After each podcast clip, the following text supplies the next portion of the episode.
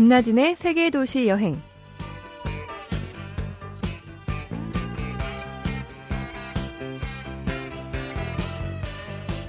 안녕하세요.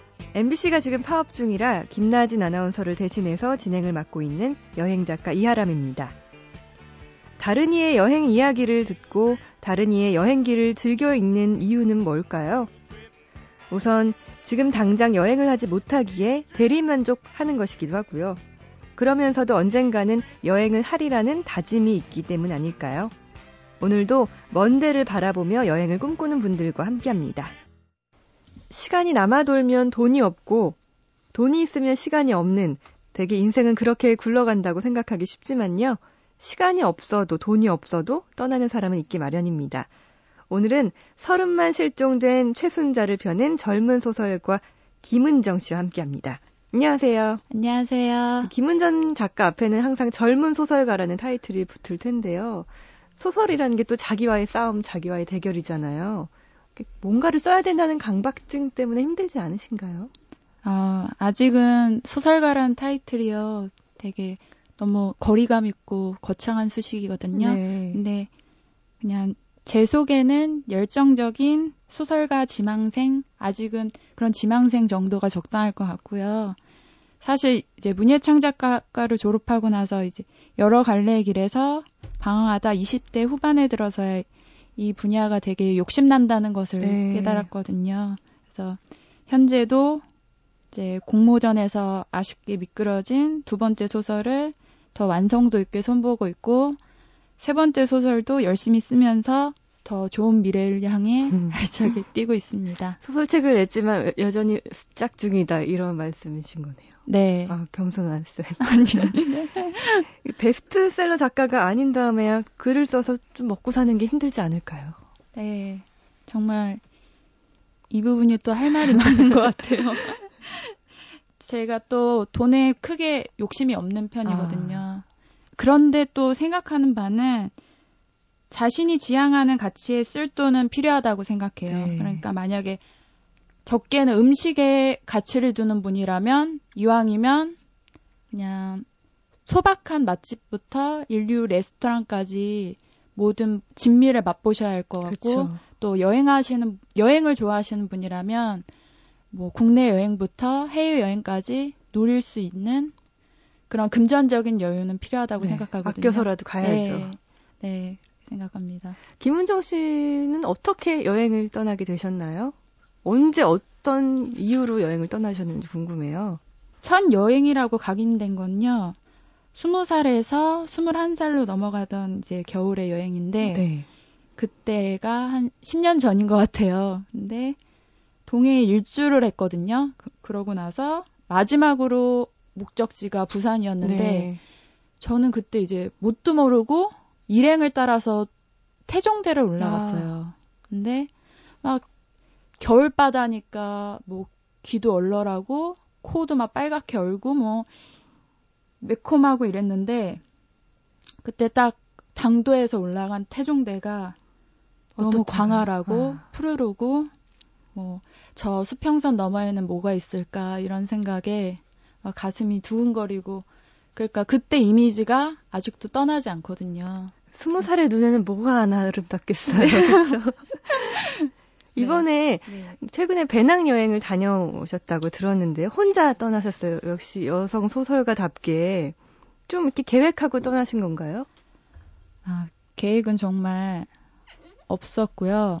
이제 제가 두 번째 소설을 쓰고 나서 저에 대한 어떤 보상이 필요했거든요. 네. 그래서 뭘 할까 생각하다가 여행을 생각하게 됐어요. 근데 음, 그 전까지 좀 제가 유약하고 익숙한 거를 좋아하고 이런 거에서 탈피해야겠다는 생각이 들어서 그냥 휴양지가 아니라 배낭 여행을 계획했거든요. 아. 그래서 두 달 정도, 두 달 좀 넘게 배낭 여행을 가야겠다. 이러고서 돈에 여유도 없지만 무작정 가게 됐습니다. 어디로 떠나셨나요? 이제 유럽으로 배낭여행을 네. 갔는데 알차고 또 나름 힘들고 이랬던 여행이었던 것 같아요. 계획하셨나요? 뭐 가이드북이나 아니면 숙소 예약이나 이런 거 미리? 책은 봤는데요. 제가 이렇게 세심하고 여성스럽고 이런 첫인상이라고 말하지만 전혀 안 그렇거든요. 굉장히 여성스러워 보이시는데. 저는 진짜 학창 시절에 가방에 필통도 안 갖고 다니고 진짜 오나미 볼펜 하나 있으면은 그날 다행인 걸로 여기고 말 이런 식이었거든요. 그래서 그런 계획 같은 거는 저한테 꿈도 못 꿀 수 있는 보통 이제 여자분들은 숙소는 기본적으로 예약을 하시잖아요. 숙소도 첫 목적지가 런던이었거든요. 네.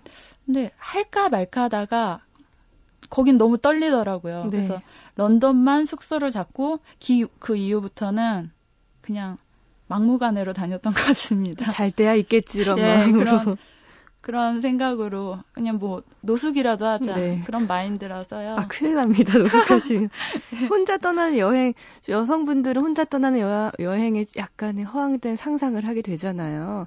김은전 작가 좀 외모도 되고 이러시니까 뭔가 로맨스가 있으셨을 것 같아요. 아 아닌 게 아니라 제가 있었나요?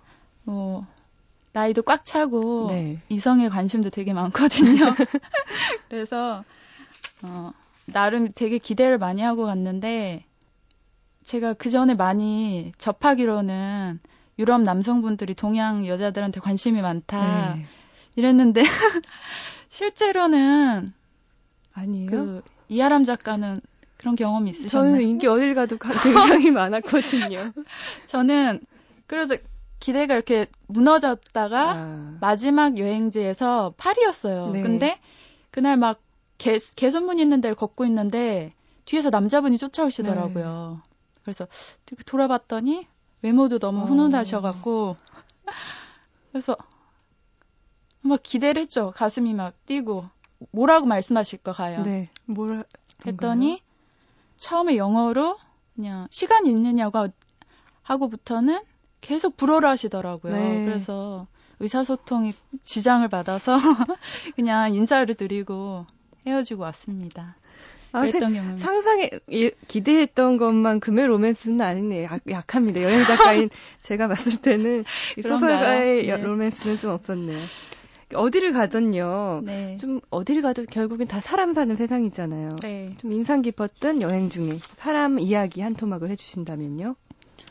너무 많아서요. 네. 음, 진짜 음, 두 달이 좀 넘게 다니니까 혼자 거의 제가 혼자 다녔으니까 만나게 된 분이 되게 많았어요. 근데 브뤼셀에 이제 도착을 했어요. 네. 근데 브뤼셀이 되게 그 역이 되게 복잡했거든요. 미디역이라는 역이 되게 복잡, 복잡했었는데 거기서 제가 막 헤매고 있었어요. 왜냐면 시내 여행을 잠깐 가고서 저는 바로 네덜란드로 가려고 했거든요. 네. 근데 너무 복잡해갖고 헤매고 있는데 저쪽 건너편에서 흑인 한 분이 저를 쳐다보고 계시더라고요. 그래서 아 그러신가 는 다가오시더니 네.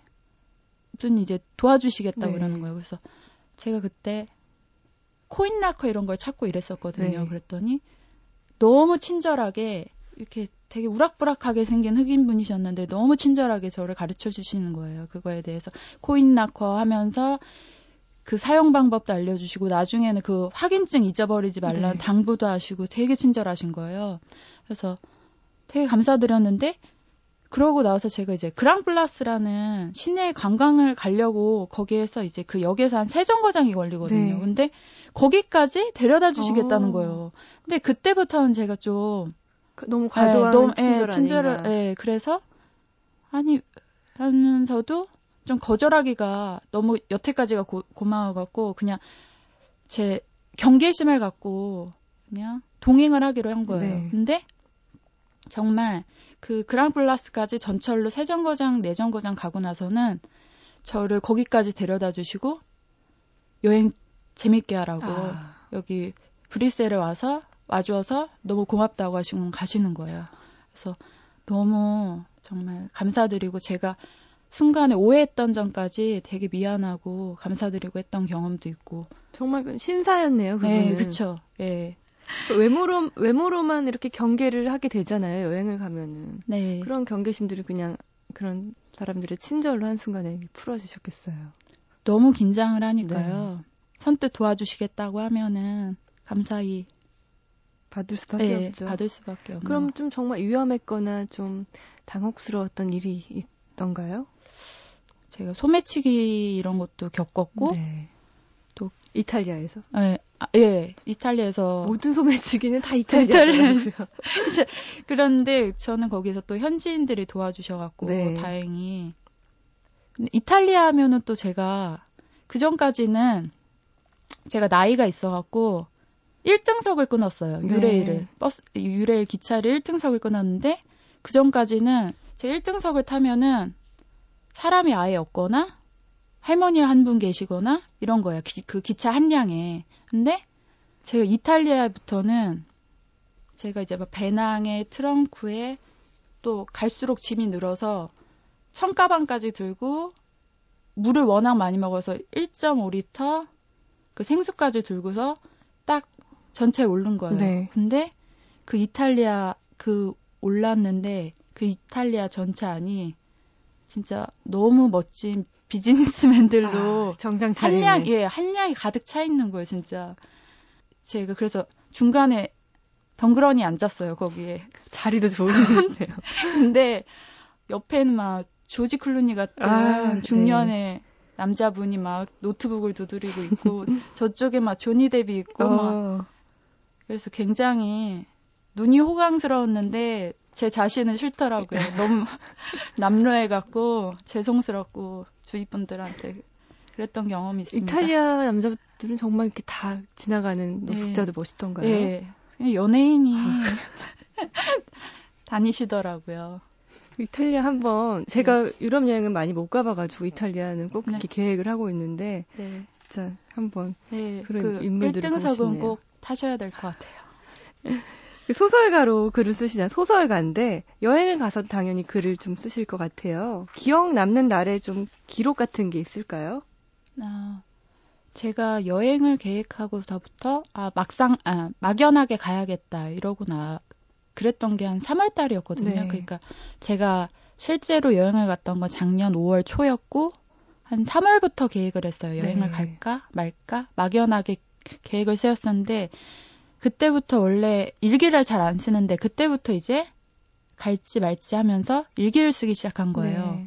그래서 일기를 써서 이제 제가 이번에 출연하면서 그 일기를 다시 한번 봤는데 3월 26일에 일기가 있더라고요. 네. 근데 그때 제가 심정적으로 되게 복잡했어요.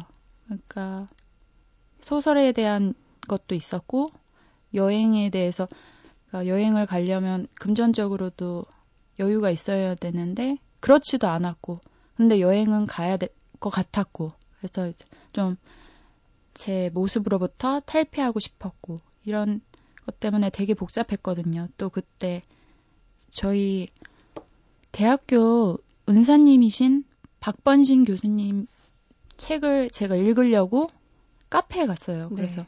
그 책을 막 다 읽고 나서 그 여운이 너무 좋고 그렇게 쓰신 교수님께 너무 감사드려서 문자를 보낸 거예요. 네. 그래서 교수님 책잘 봤고 그 이런 좋은 글 써주셔서 너무 감사드린다고 이렇게 문자를 보냈는데 얼마 후에 답장이 왔더라고요.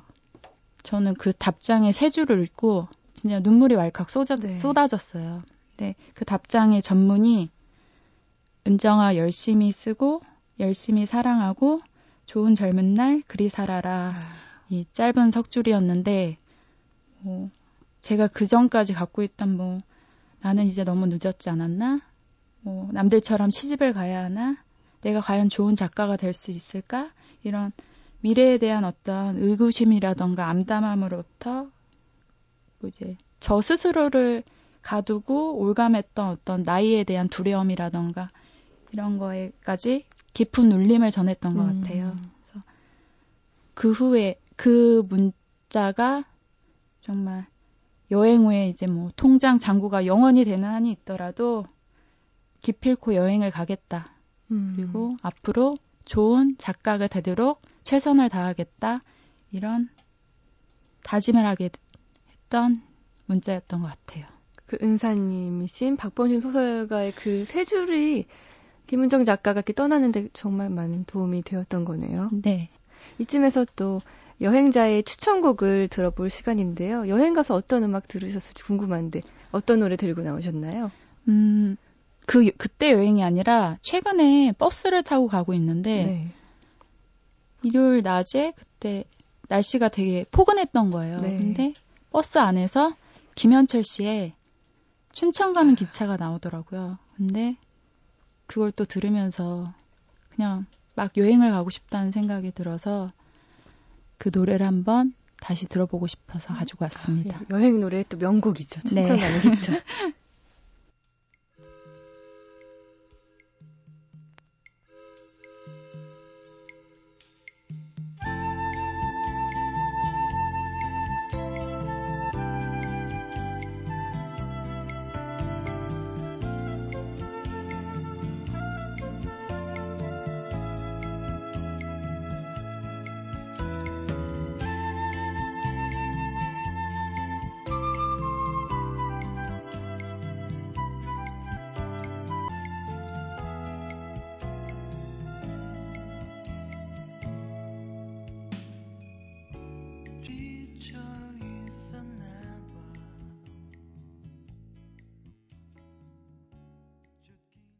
춘천 가는 기차.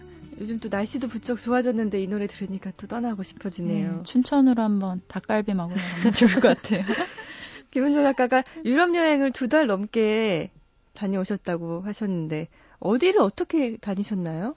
음, 그러니까 처음에 런던부터 가서 그 박물관에 엄청난 규모에 놀랐고 네. 그 다음에 네덜란드 암스테르담에 가서 홍등가의 불빛도 봤고 그다음에 괴테를 찾아서 프랑크푸르트랑 하이델베르크를 갔다가 네. 이제 프라하에서 탄산수를 마시면서 이제 푸른 하늘을 보고 나서 야간 열차를 타고 이제 3층에 올라 있었는데 거기서 고꾸라지지 않고 무사히 밤을 넘겨서 취리에 도착했고 그 다음에 베니스에서 묻 연인들을 샘내다가 음.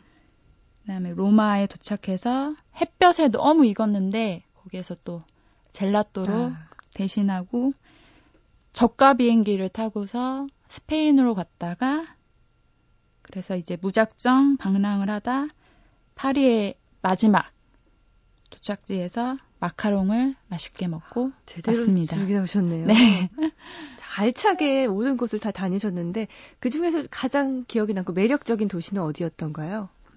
주저 없이 바르셀로나였던 것 같아요. 어, 왜요?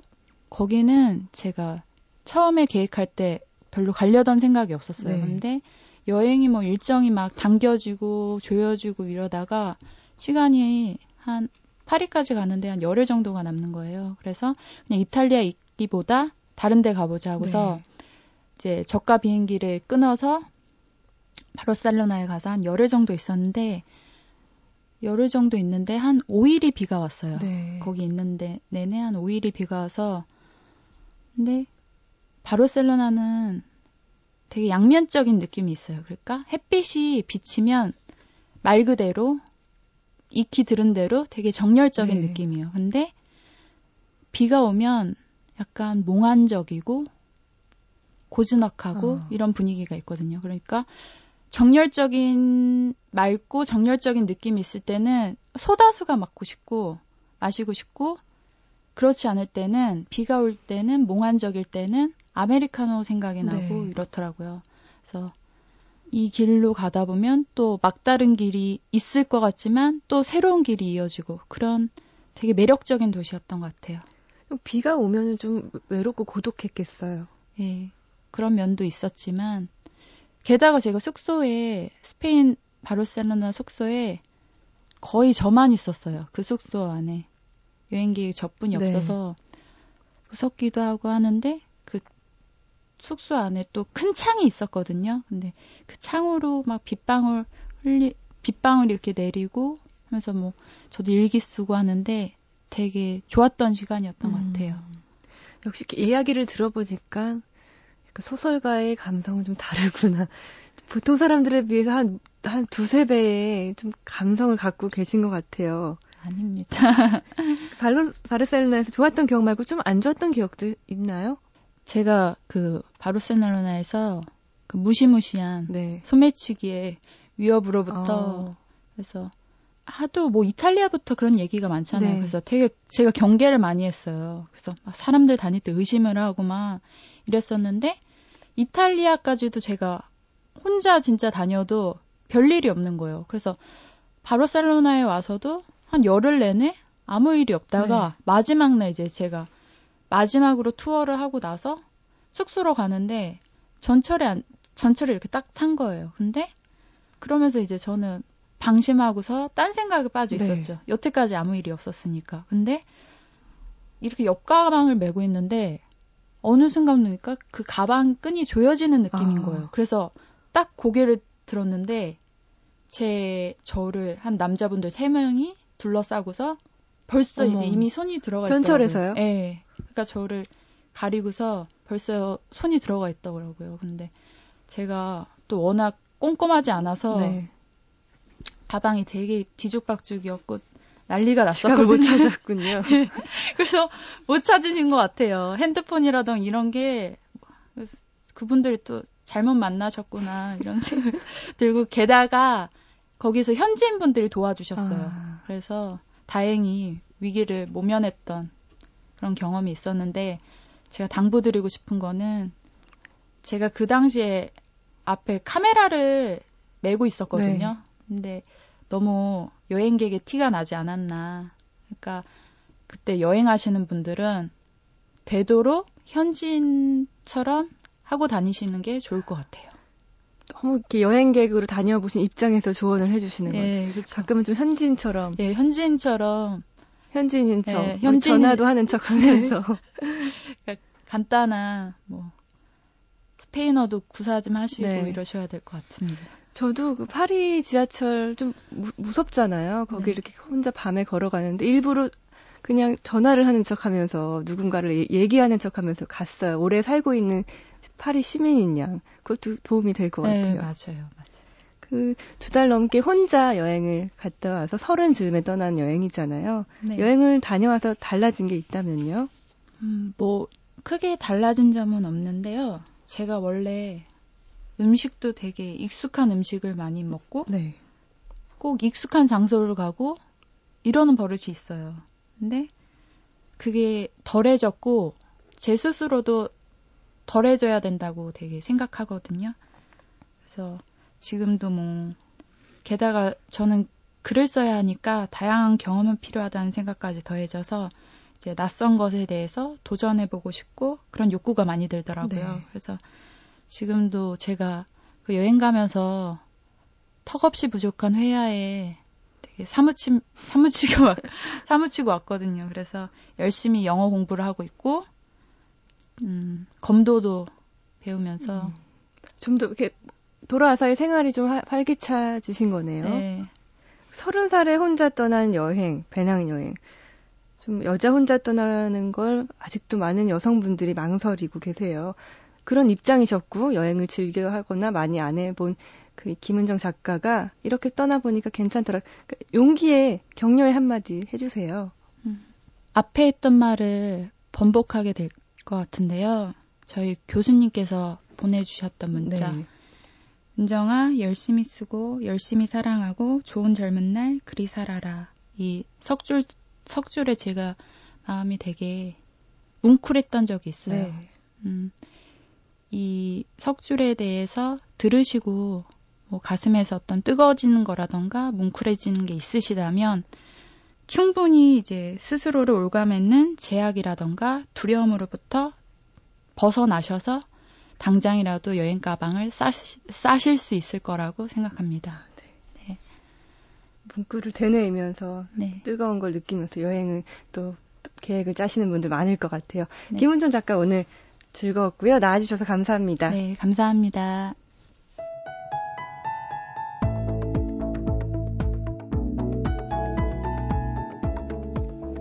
오늘은 젊은 소설가 김은정 씨를 만나봤는데요. 서른 살에 떠난 유럽 배낭여행. 그를 그곳으로 이끈 건 어떤 막막함이 아니었을까 싶었습니다. 문득 아프니깐 청춘이다 이 책이 생각나는데요.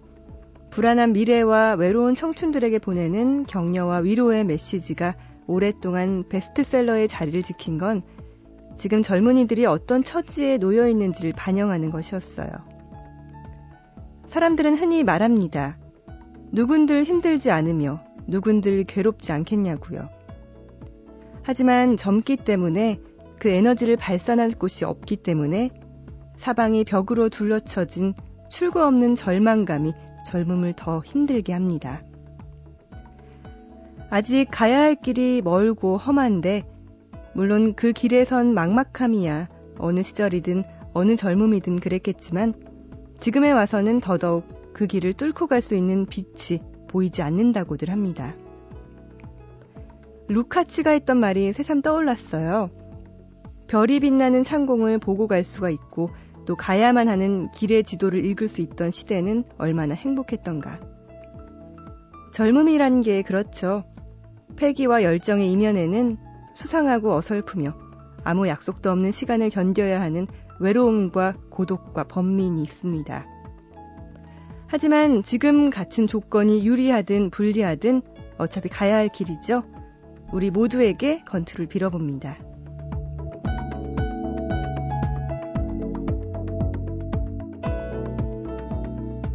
오늘 출연한 젊은 소설가 김은정 씨에게 그의 스승이 건넸다는 말이 생각나네요. 열심히 쓰고 열심히 사랑하고 좋은 젊은 날 그리 살아라. 모두들 잘 견뎌내시길 바랍니다. 지금까지 세계도시 여행 이하람이었어요.